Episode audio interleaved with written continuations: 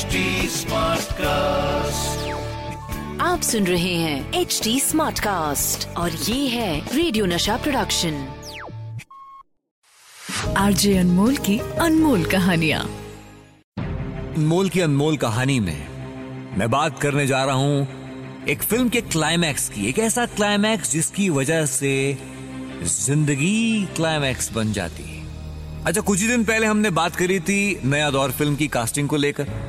जहाँ पे कैसे आपको मैंने बताया था कि पहले मधुबाला थी, फिर वजंती माला आई, वो कोर्ट केस वो आउटडोर शूटिंग वेल वो एक अलग कहानी थी। आज की कहानी है तो नया दौर की, लेकिन कहानी फ़िल्म की कुछ स्क्रिप्ट से जुड़ी है। नया दौर हम सब जानते हैं, कितनी बड़ी हिट थी।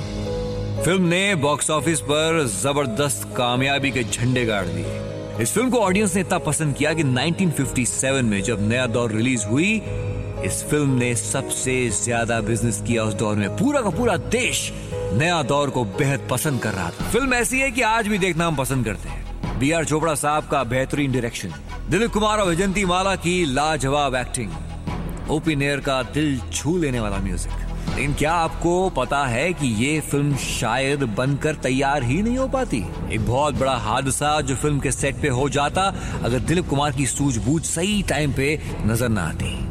नया दौर फ़िल्म का क्लाइमैक्स याद है ना आपको?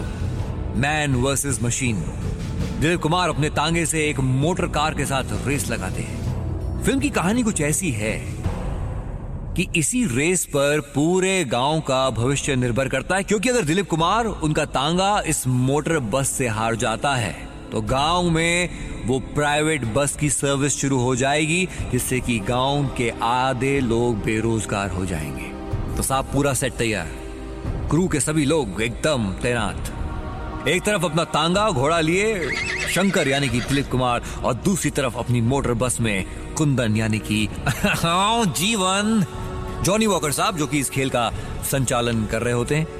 जॉनी वॉकर, हवा में फायर करके रेस को शुरू करते हैं। और बी आर चोपड़ा साहब बड़े जोश के साथ कहते हैं, एक्शन! चोपड़ा साहब का एक्शन सुनते ही दिलीप कुमार अपने कैरेक्टर में ऐसे रम जाते हैं, मानो कि मानो कि ये रेस जीतना उनकी ज़िंदगी का एक मकसद है। वो सब कुछ भूल जाते हैं कि शूटिंग वूटिंग चल रही है। नया दौर का सेट लगा हुआ है। कुछ याद नहीं। वो अपने घोड़े की लगाम पकड़कर कस के आगे बढ़ना शुरू करते हैं। तांगे की रफ्तार बहुत तेज होती है। उस तरफ़ मोटर बस भी बहुत तेज़ी से जीवन साहब चला रहे हैं। कुछ ही देर के बाद तांगे की रफ्तार और तेज हो जाती है। इतनी तेज की कि दिलीप कुमार के हाथ से घोड़े की लगाम छूट गई। ये देखकर सेट पर पूरे क्रू की हालत बिगड़ जाती है। सब जगह सन्नाटा छा जाता है। तांगा बे लगाम घोड़ा तड़क तड़क तड़क भागता चला जा रहा है। दिलीप साहब के हाथ में घोड़े की लगाम ही नहीं है, ऐसे में तांगा गिर सकता है, पलट भी सकता है। दिलीप साहब जैसे तैसे तांगे को पकड़कर सहारा लेकर वहाँ पे बैठे हुए थे। लेकिन ये घोड़ा तो तेज दौड़ता ही जा रहा था। बहुत क्रिटिकल कंडीशन थी। सब घबराए हुए थे। सबकी साँसें अटकी हुई थी। उतने में दिलीप साहब की सूझबूझ ने मामले को बचाया। क्योंकि कोई तांगे पे चढ़ नहीं पा रहा था। उन्होंने इसी कंडीशन में घबराए बिल्कुल नहीं। बड़ी आसानी से सूझबूझ के साथ घोड़े की तरफ़ लपके लगाम वापस अपने हाथों में ली और ज़ोर की लगाम खींच के घोड़े को वहीं रोक दिया।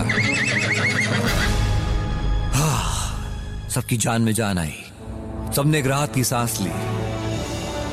अच्छा मज़ेदार बात यह है कि कैमरा ऑन था। हर मोमेंट हर चीज़ रिकॉर्ड हुई।